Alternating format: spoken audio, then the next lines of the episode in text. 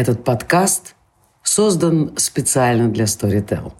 Ищите еще больше интересных выпусков в крупнейшем аудиосервисе. А еще аудиокниги, аудиосериалы, лекции и даже стендапы. 42. Или все нормально с Владимиром Дашевским. И с нами сегодня Андрей Юдин, гештальтерапевт. И сегодня с нами Андрей Юдин, психолог, гештальтерапевт и известный блогер, пишущий о психологии и психотерапии, и о гештальте в частности. Андрей Юдин с нами сегодня по скайпу из Норвегии.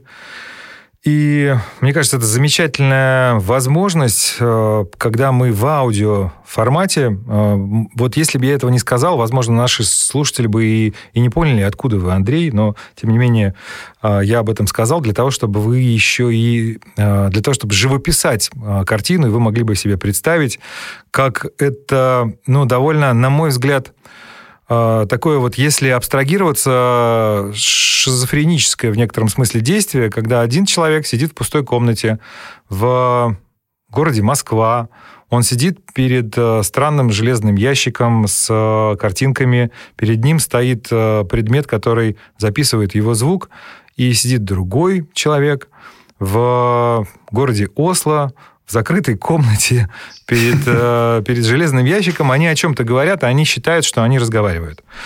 Э, добро пожаловать, Андрей. На этой ноте здравствуйте. Спасибо. Да, действительно, я на связи из Норвегии. Надеюсь, что связь, э, несмотря на то, что немножко прерывается, надеюсь, что она нам позволит нашу запись продолжить как, качественно. Как, как у вас погода сегодня? Я смотрю на бушующие волны Осло-фьорда. Погода у нас сегодня, э, сквозь окно, погода у нас сегодня довольно серая и, похоже, холодная. Что-то около 5 градусов. Плюс или минус? Вполне себе норвежская зима. Плюс или минус? Плюс. Плюс 5. Ох, э, Осло-фьорд, плюс 5, э, серый ветер. Э, я, ну, это такая какая-то очень питерская погода, возможно, да? Ну, да, что-то в этом питерское, безусловно, есть. Соглашусь. А у нас сегодня московская зима, у нас сегодня с утра мокрый снег и очередной транспортный коллапс в пустом городе, потому что мы пишем с Андреем этот подкаст в выходной день, и, по идее, машин должно быть мало, но тем не менее. А, в общем, как всегда, это неожиданно для нашей страны. И сегодня мы договорились с Андреем поговорить про гештальт-терапию, поскольку Андрей практикует именно в этом подходе, и мне это очень интересно, потому что ну, это один из самых популярных, пожалуй, подходов сейчас вот в, в, современном мире. И настолько популярный, что уже становится частью фольклора. И многие люди э, вот говорят про закрытые или открытые гештальты. Знаете, у меня есть очень, а, ну вот, такой очень коротенький опыт стендапа, и э, я делал э, вот такое, такое выступление, оно было на 7 минут, Естественно, я там прошелся и по гештальту тоже, вот, поскольку это смешно. А вот э, по, по поводу... Э, это в рамках стендапа? Да, в рамках стендапа, mm-hmm. конечно.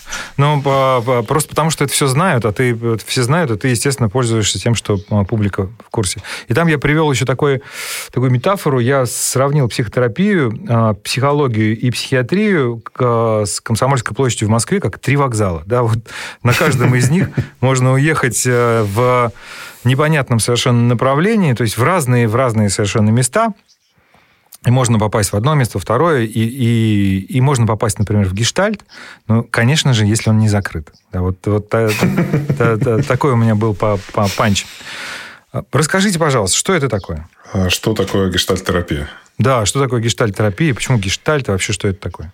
Гештальт-терапия – это одно из, наверное, трех ну, кто-то сказал бы пяти, в зависимости от того, в какой стране мы посмотрим, наиболее распространенных современных направлений практической психологии, работы с психологическими проблемами людей.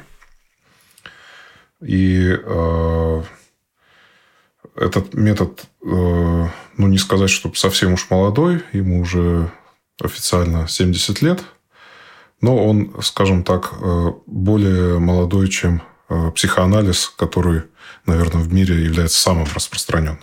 И изначально гештальтерапия э, возникла как попытка пересмотреть психоанализ основателем гештальтерапии Фрицем Перлзом. Но впоследствии он настолько далеко ушел в своем пересмотре, что по сути, создал новый метод, который очень мало э, чем похож на первоначальный метод, в котором он был обучен и вел свою практику на психоанализ. То есть это один, один из трех наиболее распространенных э, методов в России, наверное, это, если не самый, ну, это или, или первый, или второй по распространенности метод психотерапии, который в то же время является научно обоснованным, имеет подтвержденную эффективность и используется во вполне официальной практике в том числе и в государственных учреждениях, и индивидуальными специалистами, и специалистами в организациях для работы с персоналом, в, самом, в самых разных контекстах. Угу. А что такое вот научно подтвержденная эффективность? Так, чтобы было понятно нашим слушателям. Ну, вполне естественно, что к любым методам, которые пытаются людям в чем-либо помогать, предъявляются требования подтвердить, а, что ну, вы на самом деле помогаете, а не только делаете какие-то магические пассы, как какие-нибудь экстрасенсы, допустим, или шарлатаны. И поэтому, э, конечно, все крупные методы психотерапии в той или иной степени стремятся подтвердить, что да, мы добросовестные люди, мы занимаемся каким-то хорошим делом, и мы не только занимаемся им на научной психологической базе, что мы ничем не противоречим научным знаниям, но мы еще и можем с какой-то степенью вероятности и достоверности подтвердить свои результаты э, каждый раз экспериментально.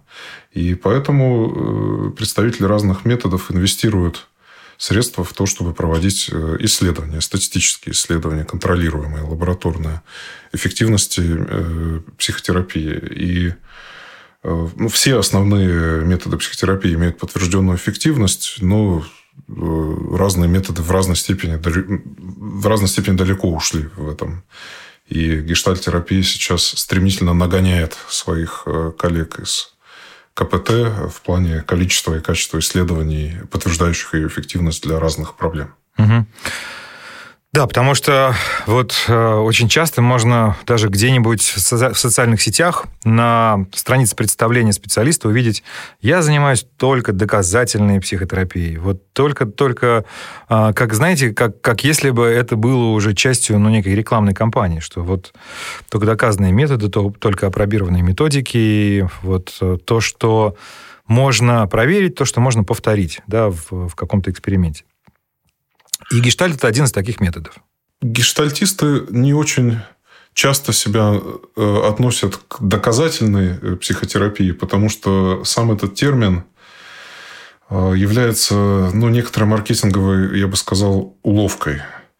И э, произошел он от термина, просто клонированием термина доказательная медицина, который, в свою очередь, не совсем удачный и происходит от английского evidence-based medicine – что скорее означает не, доказательность, а наличие подтвержденной эффективности. Evidence как свидетельство, подтверждение Э, основания верить чему-то.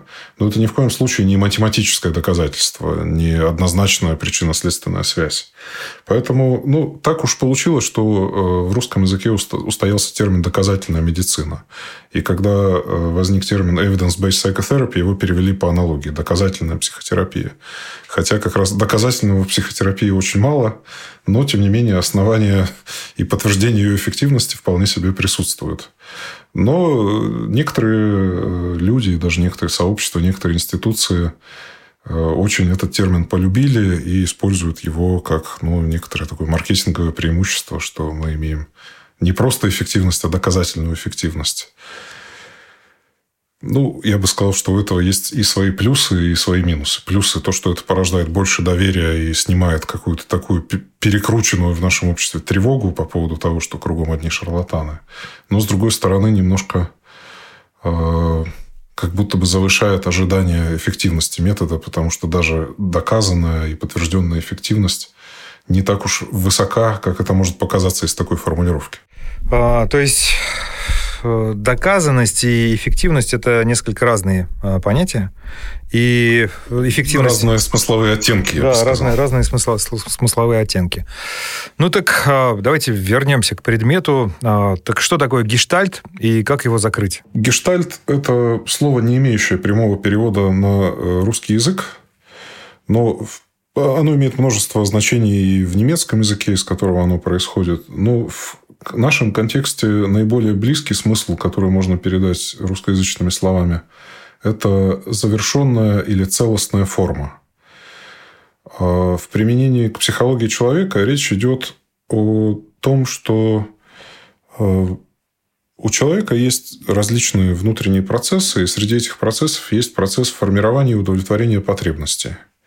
И вот весь этот процесс от начала и до конца, от зарождения каких-то смутных ощущений, что вот чего-то начинает хотеться, на что-то мобилизуется энергия, и вплоть до уже удовлетворения этой потребности мы получаем то, что хотим, э, будь то еда, питье или что-то более сложное, самореализация, повышение по работе. Не столь важно, что.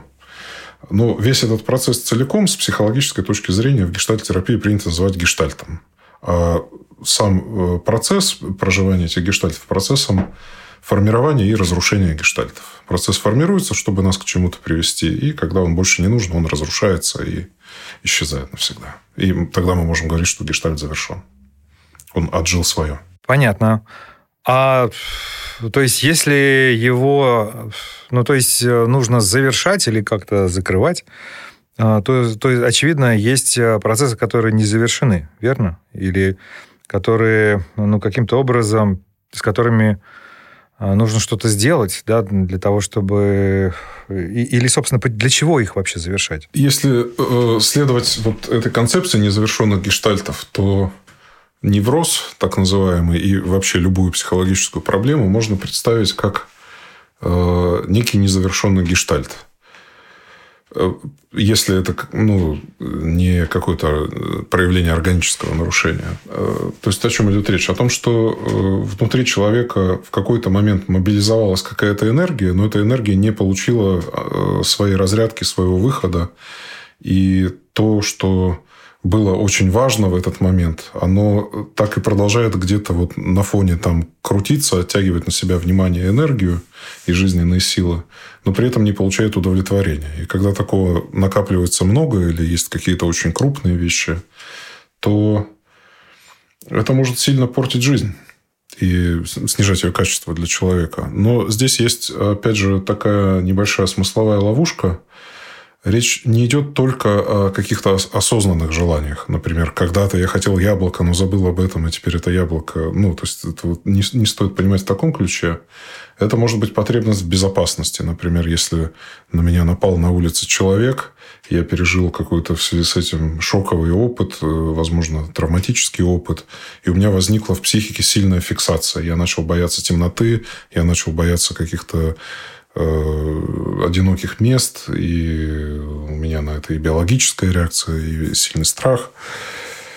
Это, это тоже своего рода незавершенный гештальт. То есть, в, в тот момент я, возможно, нуждался в том, чтобы переварить этот опыт, чтобы восстановить э, свою безопасность, и не, не смог этого сделать. Я словно зафиксировался вот в этом незавершенном состоянии. И тогда оно вот может застыть и периодически как-то жизнь э, портить. Понятно. То есть э, вот с помощью гештальтерапевта можно подобные процессы распознать, да, и, и осознаваемые, и не, не, неосознаваемые. И как потом э, с этим обходится в, в терапии? То есть что, что происходит, условно, что происходит на сеансе? Как это работает? Гештальт-терапевты бывают очень разные, и методы их работы бывают очень разные. И поэтому любая картинка, которую я пишу, не будет исчерпывать всех возможных вариантов. Но я бы сказал, что в большинстве случаев происходит некоторое общение, э, как правило, в режиме достаточно человеческого такого э, свободного диалога, э, в ходе которого гештальтерапевт старается создать условия или предложить какие-то действия, которые помогут человеку обратить внимание туда, куда ему нужно его обратить, чтобы эти гештальты завершить. Чтобы, во-первых, их обнаружить, как-то обнаружить их существование в его внутреннем пространстве и э, ну, найти какую-то форму их э, завершения и разрешения. Будь то какие-то незавершенные потребности, будь то травматический опыт или что-то еще. То есть в некотором смысле терапевт фокусирует клиента на вот этих процессах и, и помогает ему их распознать, увидеть и э, направить энергию туда, вот на завершение э, процесса. Совершенно верно. Совершенно верно. И э, я бы еще добавил, что иногда это может включать ну, э, такой вот есть основной метод работы в гештальте, называется эксперимент когда эм, клиент и гештальтерапевт совместно выполняют какие-то действия для того, чтобы вот еще больше приблизиться к непосредственному переживанию, э, которое является фокусом исследования.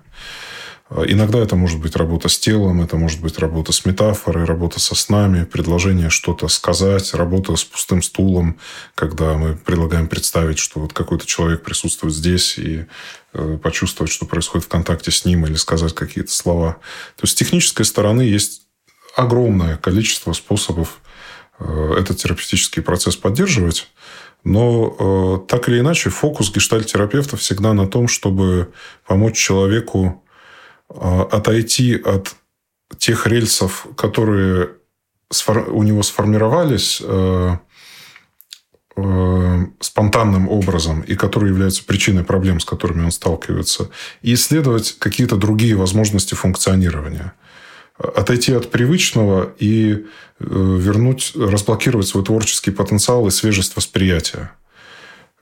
Соответственно, во многом работа терапевта заключается в том, чтобы обнаруживать это привычное и приглашать клиента отходить от него в сторону, что-то пробовать. Это мое понимание гештальт-терапии. Я не претендую на универсальность. И я уверен, что любой мой коллега, сидящий в этом же кресле, дал бы какую-то, может быть, другую словесную картину. Но все эти картины более-менее будут указывать в одно и то же место.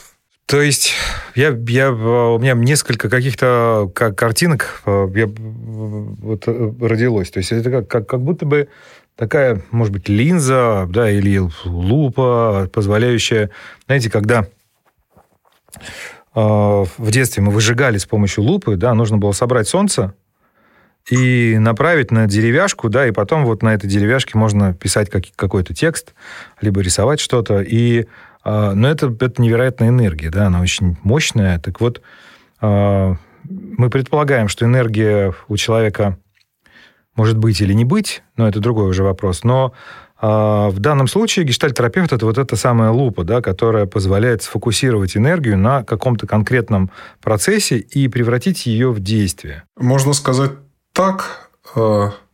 Я бы, может быть, предпочел чуть уточнить и сказал бы, что Э, задача гештальт-терапевта скорее помочь клиенту обнаружить свою собственную лупу и научиться ей пользоваться. И фокусировать при помощи этой лупы свое внимание в довольно неочевидных местах, куда оно не, не приходит в привычном невротическом функционировании. Научиться управлять этой лупой более осознанно. Ну да, или вот дать ему фонарик для того, чтобы посветить в, в темной комнате. Ну не дать даже ему, а скорее вот найти свой. Это еще одна прекрасная метафора, которая для меня тоже выражает э, какую-то сторону этого процесса. Да, соглашусь. Хорошо. А, расскажите, пожалуйста, а вот э, с чем приходят, да, с какими проблемами приходит э, гештальтерапевту? То есть что является показаниями для гештальтерапии и что, может быть, является противопоказаниями, с чем вы работаете, с чем вы не работаете? Так называемые запросы. Да, да, так называемые запросы. И а, то есть э, то, что вы берете в работу, и что, возможно, ну, имеет какие-то ограничения в методе. Есть ли такие ограничения? Ну, я тогда начну с конца. Мне кажется, в самом методе как таковом э, ограничений нет просто по той причине, что метод – это всего лишь способ смотреть на человека. И каждый метод содержит в себе такой способ. Психоанализ содержит свой, когнитивно-поведенческая терапия свой, НЛП свой, гештальтерапия свой. Но я бы сказал, что ни один из этих методов потенциально не ограничен в том, для чего его можно использовать. Э, ну, если уж не доходить до, до каких-то рамок уже органических повреждений, там, понятно, там э, совершенно другая история. Но в, самом, в самой этой философской базе и взгляде на человека, которым является метод, и который он олицетворяет, ограничений нет. Ограничения есть скорее э, в конкретных специалистах и в том, как они пытаются работать с теми или иными проблемами, и чему они обучены, и как они понимают этот метод. И здесь, конечно, мы можем говорить о том, что э, совокупность представителей одного метода, как правило, более эффективна в работе, ну, допустим, с обсессивно-компульсивным расстройством или паническими атаками, чем аналогичная совокупность представителей другого метода. Но, мне кажется, такие сравнения очень часто э, преувеличиваются. И, в общем, на индивидуальном уровне различия гораздо больше, чем различия между методами. Если же говорить о том, с чем приходят, то я в своей практике придерживаюсь принципа, который я унаследовал одного из своих учителей, Боба Резника. Э, это калифорнийский психотерапевт, э, ученик Фрица Перлза, э, того самого основателя метода. По-английски он звучит как «There is no ticket for this ride». По- по-русски, не знаю, как дословно перевести, но что-то вроде для, для поездки на этом трамвае билет не требуется запрос э, как таковой не обязателен. Достаточно ну, некоторой готовности клиента э, обращать внимание на себя, обращать внимание внутрь на свои психологические процессы и э, желание узнавать о себе что-то новое, узнавать что-то новое о своем функционировании, о том, как все устроено. И если эти две вещи есть, то, в принципе, ну, и нет каких-то противопоказаний, человек не находится там, в остром состоянии, при котором психотерапия была бы вредна, ну, вот если нет таких ограничений, то, в общем, можно работать.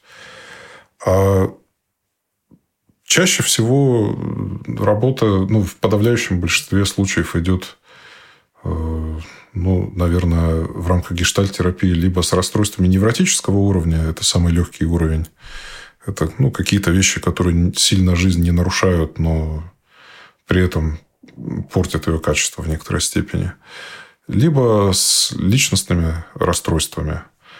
А, пограничная нарциссическая шизоидная на самом высоком уровне.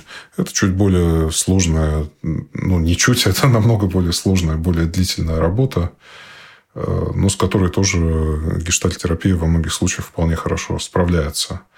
Ну, и также есть э, некоторое количество людей, которые используют гештальтерапию как практику саморазвития, которые просто хотят ну, узнавать себя уже не на каком-то поверхностном уровне, который можно получить через книги или через самостоятельное исследование, а которые хотят знать себя глубже и понимают, какой потенциал это открывает в их жизни. Узнавать себя об терапевта. В некотором смысле, да. Опыт терапевта или с помощью терапевта или в контакте с терапевтом. Как вам кажется, почему это так распространено стало? Почему это ну, в некотором смысле модно?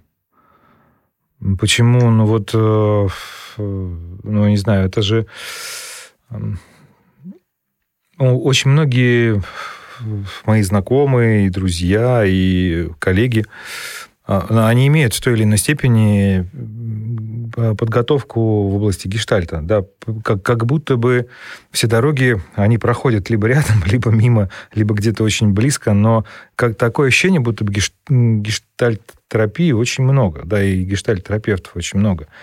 А, и клиенты в этом смысле, они тоже ну, довольно а, нас, наслышаны, пожалуй. Да? Ну, психоанализ, а, гештальт-терапия, ну и э, КПТ, да, это то, что Э, на, на, на первом, пожалуйста. У меня не, нет впечатления, что это вызвано модой, эта тенденция, это такое широкое распространение гештальтерапии. Мне кажется, если говорить конкретно о России, то здесь имеют место исторические факторы.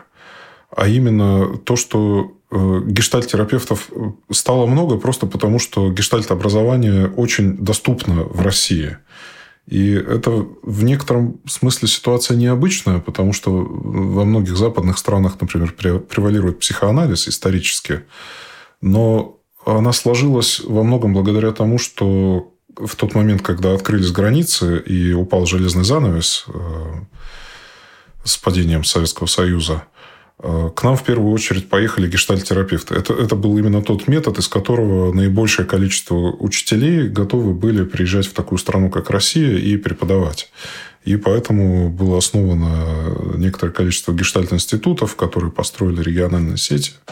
И э, этот метод получил такое распространение. Хотя, мне кажется, сейчас этот баланс немножко меняется, и представителей других подходов тоже становится довольно много. Ну, уже это, может быть, не такой перекос, как был, скажем, э, в 90-е годы. Но, тем не менее, э, во всем мире э, знают гештальтерапевты, что Россия – это страна победившего гештальта. И такая тенденция действительно есть. Сколько длится терапия? Ну, давайте я, в, по, я смысле... в, в широком смысле тоже...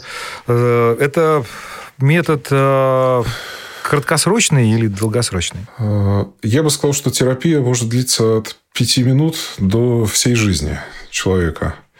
Изначально гештальт-терапия создавалась как э, краткосрочный метод терапии. И в какой-то момент Перлс, ее основатель, даже э, отказывался от индивидуальной работы, переводил все в режим таких вот групп, достаточно коротко живущих, если не разовых, и говорил, что будущее за групповой работой.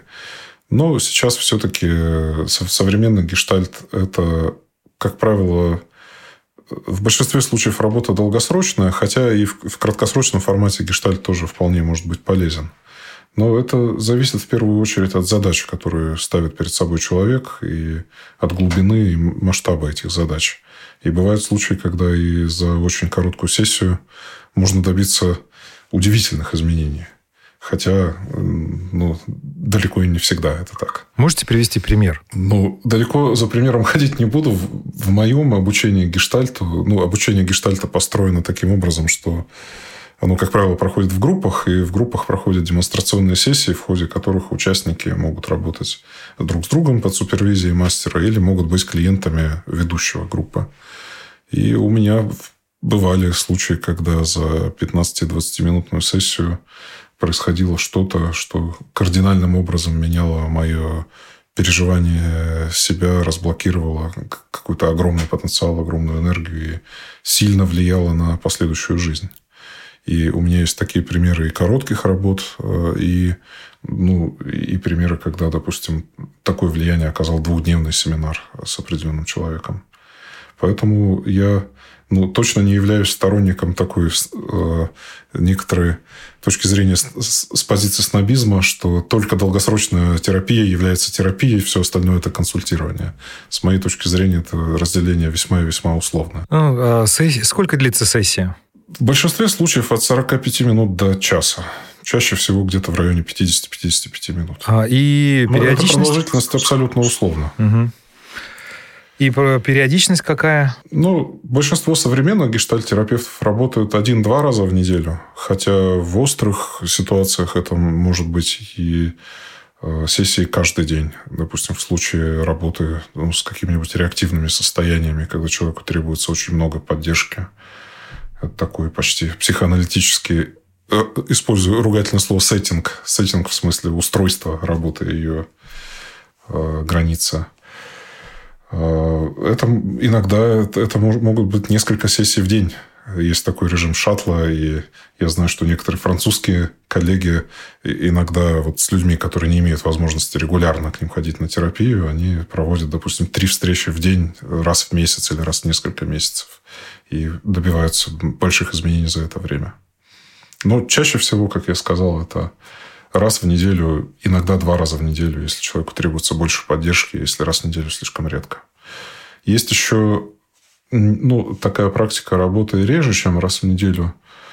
И я тоже работаю в таком режиме. Многие коллеги работают, но мой опыт показывает, что это бывает эффективно в очень узком сегменте случаев. И здесь требуется очень аккуратно выбирать, ну, разграничивать ситуации, когда это эффективно, а когда это уже трата времени и денег. Просто потому, что все наработанное успевает раствориться за эти две недели.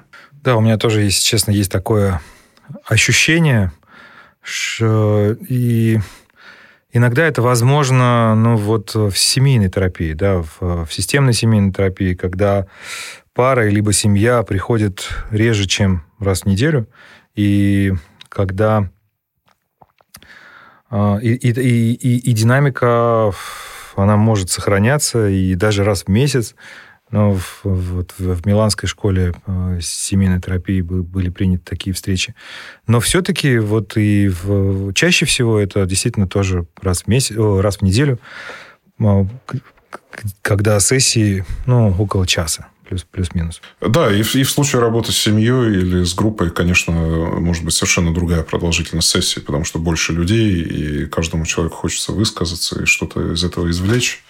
Поэтому все, что я сказал, это скорее, конечно, относится к индивидуальному формату работы. Да, то есть, другими словами, э, гештальт-терапия работает и с семьями, и с группами. Да, да, безусловно. И с организациями. И с организациями. То есть в качестве такого э, метода э, организационного консультирования, да? Да, внутри гештальт-терапии есть своя очень хорошо разработанная школа организационного консультирования. А вот а протоколы э, гештальт-терапии, они э, насколько они жесткие, да, они, насколько они воспроизводимы и насколько здесь, ну, да, насколько работа является ну, в некотором смысле ремеслом, а где это творчество, да, вот как, как это происходит у вас? Ну, я знаю, например, да, я прошу прощения, я перебиваю, может быть, а, в, в КПТ это, это настолько жестко структурированный процесс, где условно человек, прошедший там, пять сессий где-нибудь э, в Осло, переезжая в Москву к другому терапевту, он может начать с шестой, и будет приблизительно понятно, что он будет делать. Да, то есть, когда есть какой-то довольно жесткий алгоритм действий. Что мне, что мне например, э, ну, сложно представить в рамках моих школ, да, в которых я обучен. А, будь то эриксонский гипноз или системная семейная терапия, либо схемотерапия. Хотя там, конечно, больше тоже шаблонов. Мне кажется, даже внутри э, когнитивно-поведенческой терапии э, протоколированная терапия составляет лишь некоторую часть. Ну, и, и не только внутри КПТ. И э, при продвижении, если мы будем рассматривать специалистов с разным уровнем мастерства, то, скорее всего, мы обнаружим, что чем у человека больше опыта, чем в большей степени он мастер своего дела, тем в меньшей степени он полагается на протоколы, а в большей степени он полагается на свои навыки, на свой опыт и на свои клинические суждения. И тем больше в его работе будет творчество. И Исторически так получилось, что в гештальт-терапии протоколированной работы практически не было.